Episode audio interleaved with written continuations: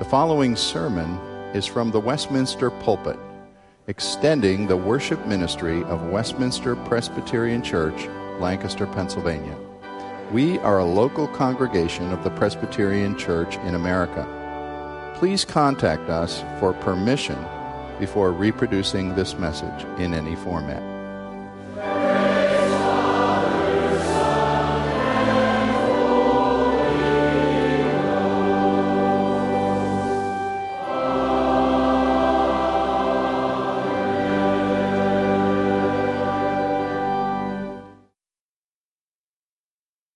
Our text this evening is Matthew 1, verse 21, one verse that we read earlier. The angel says to Joseph about Mary, She will bear a son, and you shall call his name Jesus, for he will save his people from their sins. May God add his blessing to the reading and hearing of his word. When I was a boy, I was a big fan of Superman. So it wasn't surprising that when the first Superman movie came out in 1979, Patty and I went to see it.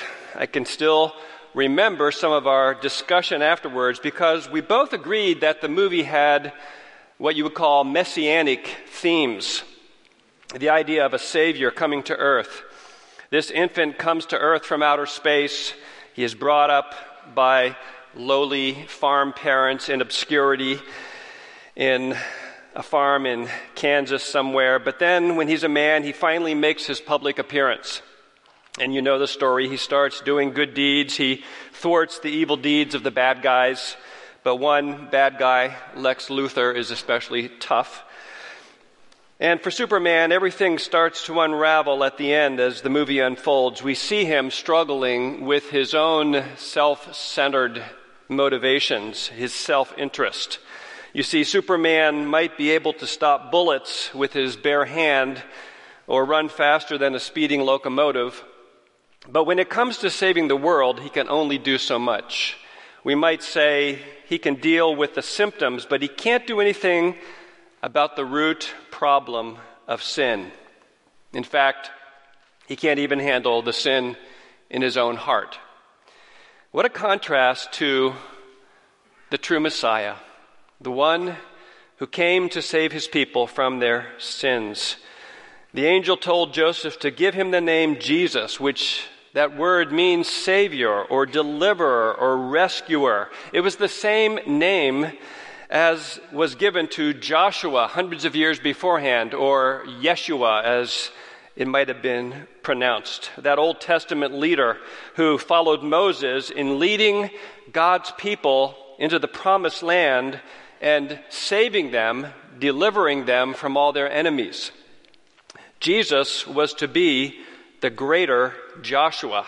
He would deliver his people not merely from earthly enemies, but from the greatest enemy, the greatest bondage of all. He would save his people from their sins. When you hear the name Jesus, are you reminded of all that that name means?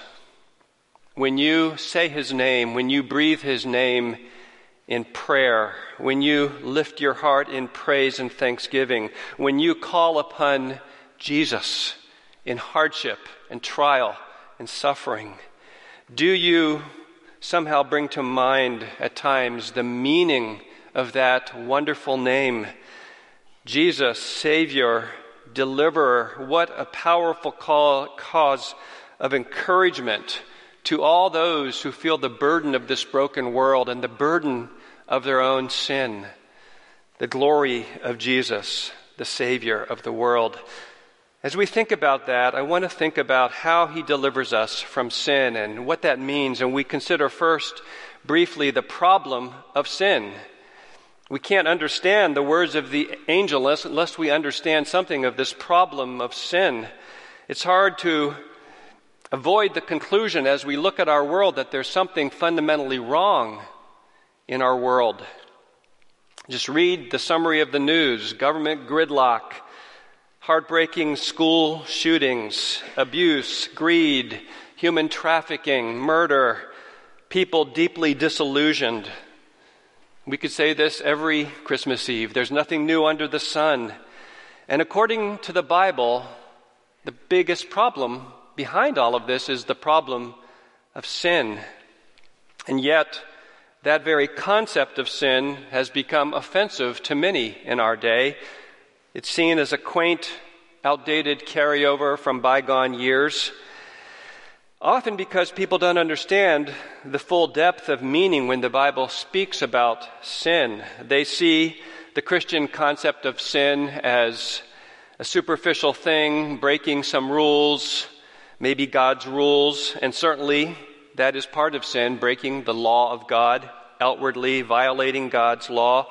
But sin goes very, very deep into all of our hearts. In fact, the very first of the Ten Commandments is to have no other gods before God.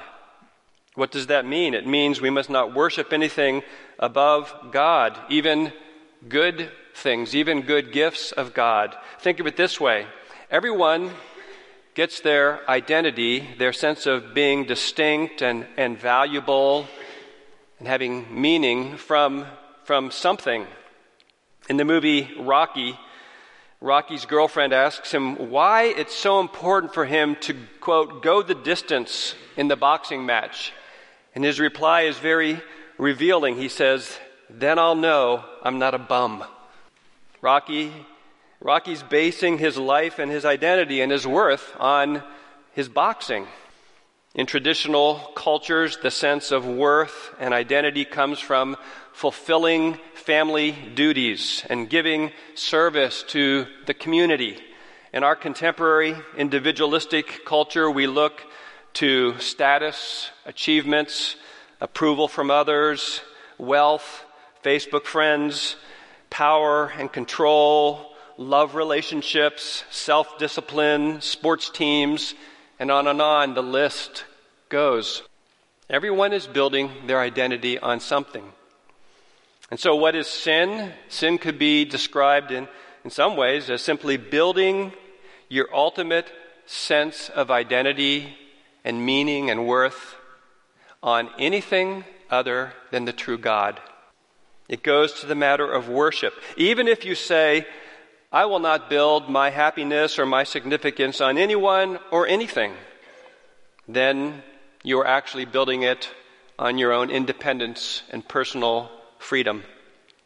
And the truth is, all other gods except the true God let us down. They can't carry the weight of worship. And they lead to brokenness and bondage. They lead to emptiness and ultimately to despair. I used this illustration a few years ago, and a number of people responded to it. We were flying back a few years ago on a plane, and as we boarded the plane, we noticed a 60 something man come in, come in with a guitar case and sit in the seat in front of us. And we noticed that a buzz was going through the plane. You know, people pointing to him and whispering. And the man next to me told us this is Robert Plant. He's the former lead singer and lyricist for the band Led Zeppelin. And you might know his song, Stairway to Heaven, is often chosen as the most famous and quintessential rock song of all time. And as we left the plane, of course, everyone was asking him to take selfies with them, and he, he condescended to do that for a while. And I was thinking, as that word got around the plane, I thought, what's it like when you achieve your dream in life? I don't know about what Robert Plant would have said to that, but don't we see so many famous people, celebrities, searching for purpose still in their lives in some way? Because the great dream they were living for ultimately didn't fill the God shaped vacuum in their hearts. The problem of sin goes very deep in every one of us, and we resonate with that famous saying of St. Augustine our hearts are restless until they find their rest in Thee. One of my grandsons reminded me of the quote by Tom Brady, I think it was about 2005, the Patriots quarterback who's won six Super Bowls now. But back then, in an interview, he had this to say about life Why do I have three Super Bowl rings and still think there's something greater out there for me? I think it's got to be more than this. I mean, this can't be what it's all cracked up to be. I mean, I've done it. I'm 27. And what else is there for me? And the interviewer asks, What's the answer? And Brady says, I wish I knew. I wish I knew. Interesting, isn't it? The problem of sin is that because of sin, we are alienated from the God who made us, and our hearts are restless until they rest in Him, in faith in Christ. And that brings us to our second point. Jesus came to rescue us from our sin. And there are a number of aspects of this deliverance. One is that He rescues us from the guilt and penalty of our sins. Romans 3:23 says for all have sinned and fall short of the glory of God and are justified by his grace as a gift through the redemption that is in Jesus Christ. This idea of being justified and Romans goes on to say, because of that, we have peace with God through our Lord Jesus Christ. Scripture is saying we are guilty. We are under God's righteous justice.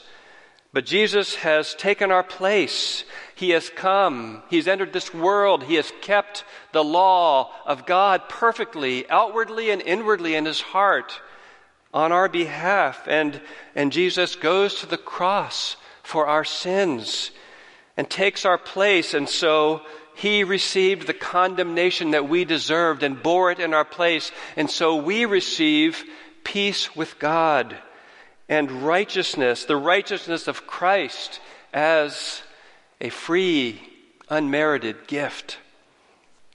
Children, do you all have in your mind the number one gift you hope to receive tomorrow morning? Well, here's a question for you. Do you remember the best gift from two years ago now? Can you bring it to mind? Maybe so, but don't we all know how the gifts lose their luster? But not so with the greatest gift, the gift of the righteousness of Jesus Christ in our behalf, which gives us a restored relationship to, with God, peace with God eternally. To know the Lord and rejoice in the assurance of sins forgiven because of what Christ has done. You know, we all have a sense within us of the need for justice in this world. We love to see stories of evil being undone and every wrong receiving justice. But when it comes to the justice we all deserve, we tend to take a different view of things and we tend to excuse ourselves. But it's hard for us to believe that my sins deserve condemnation eternally, being separated from God. But we've all fallen short of God's glory. And that's what the Bible says about all of us. That's the hard news of the gospel. But the good news is that Jesus came to save, to rescue us from the guilt and the penalty of our sins. And Jesus also delivers us from the dominion, we might say the power of sin. He will save his people from their sins.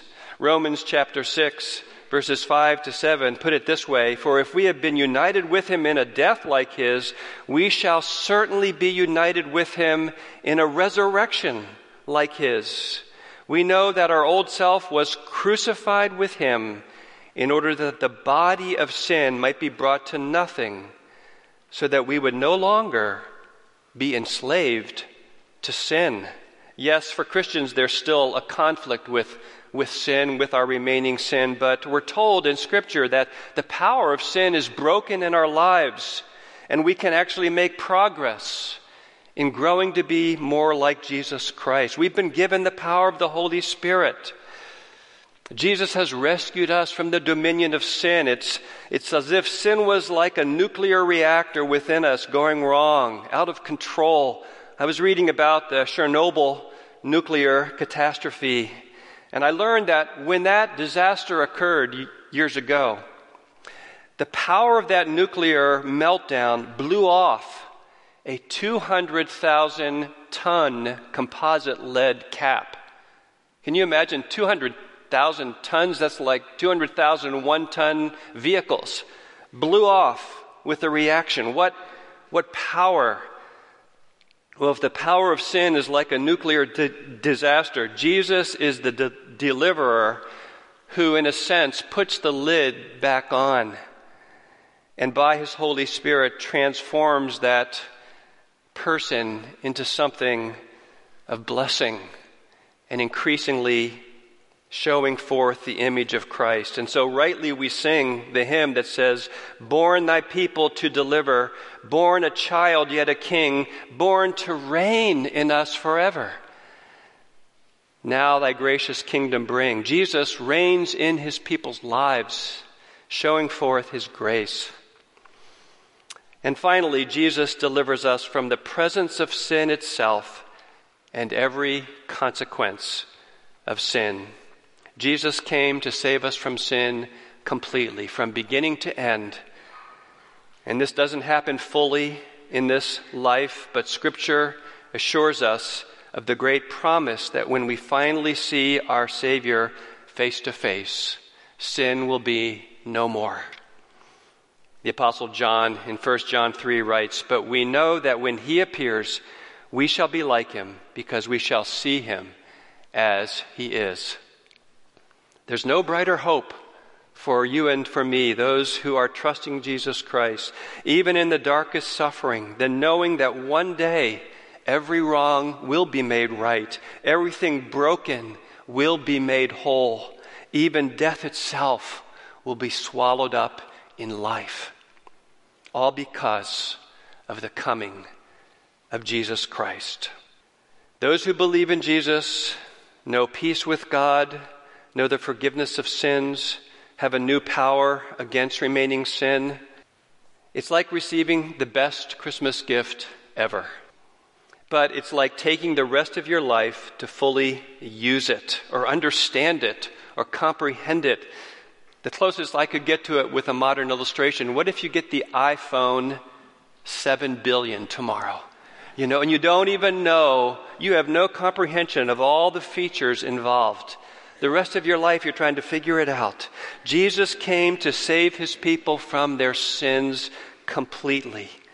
And here's the question I have for you Have you trusted in Jesus Christ and received him as your highest joy?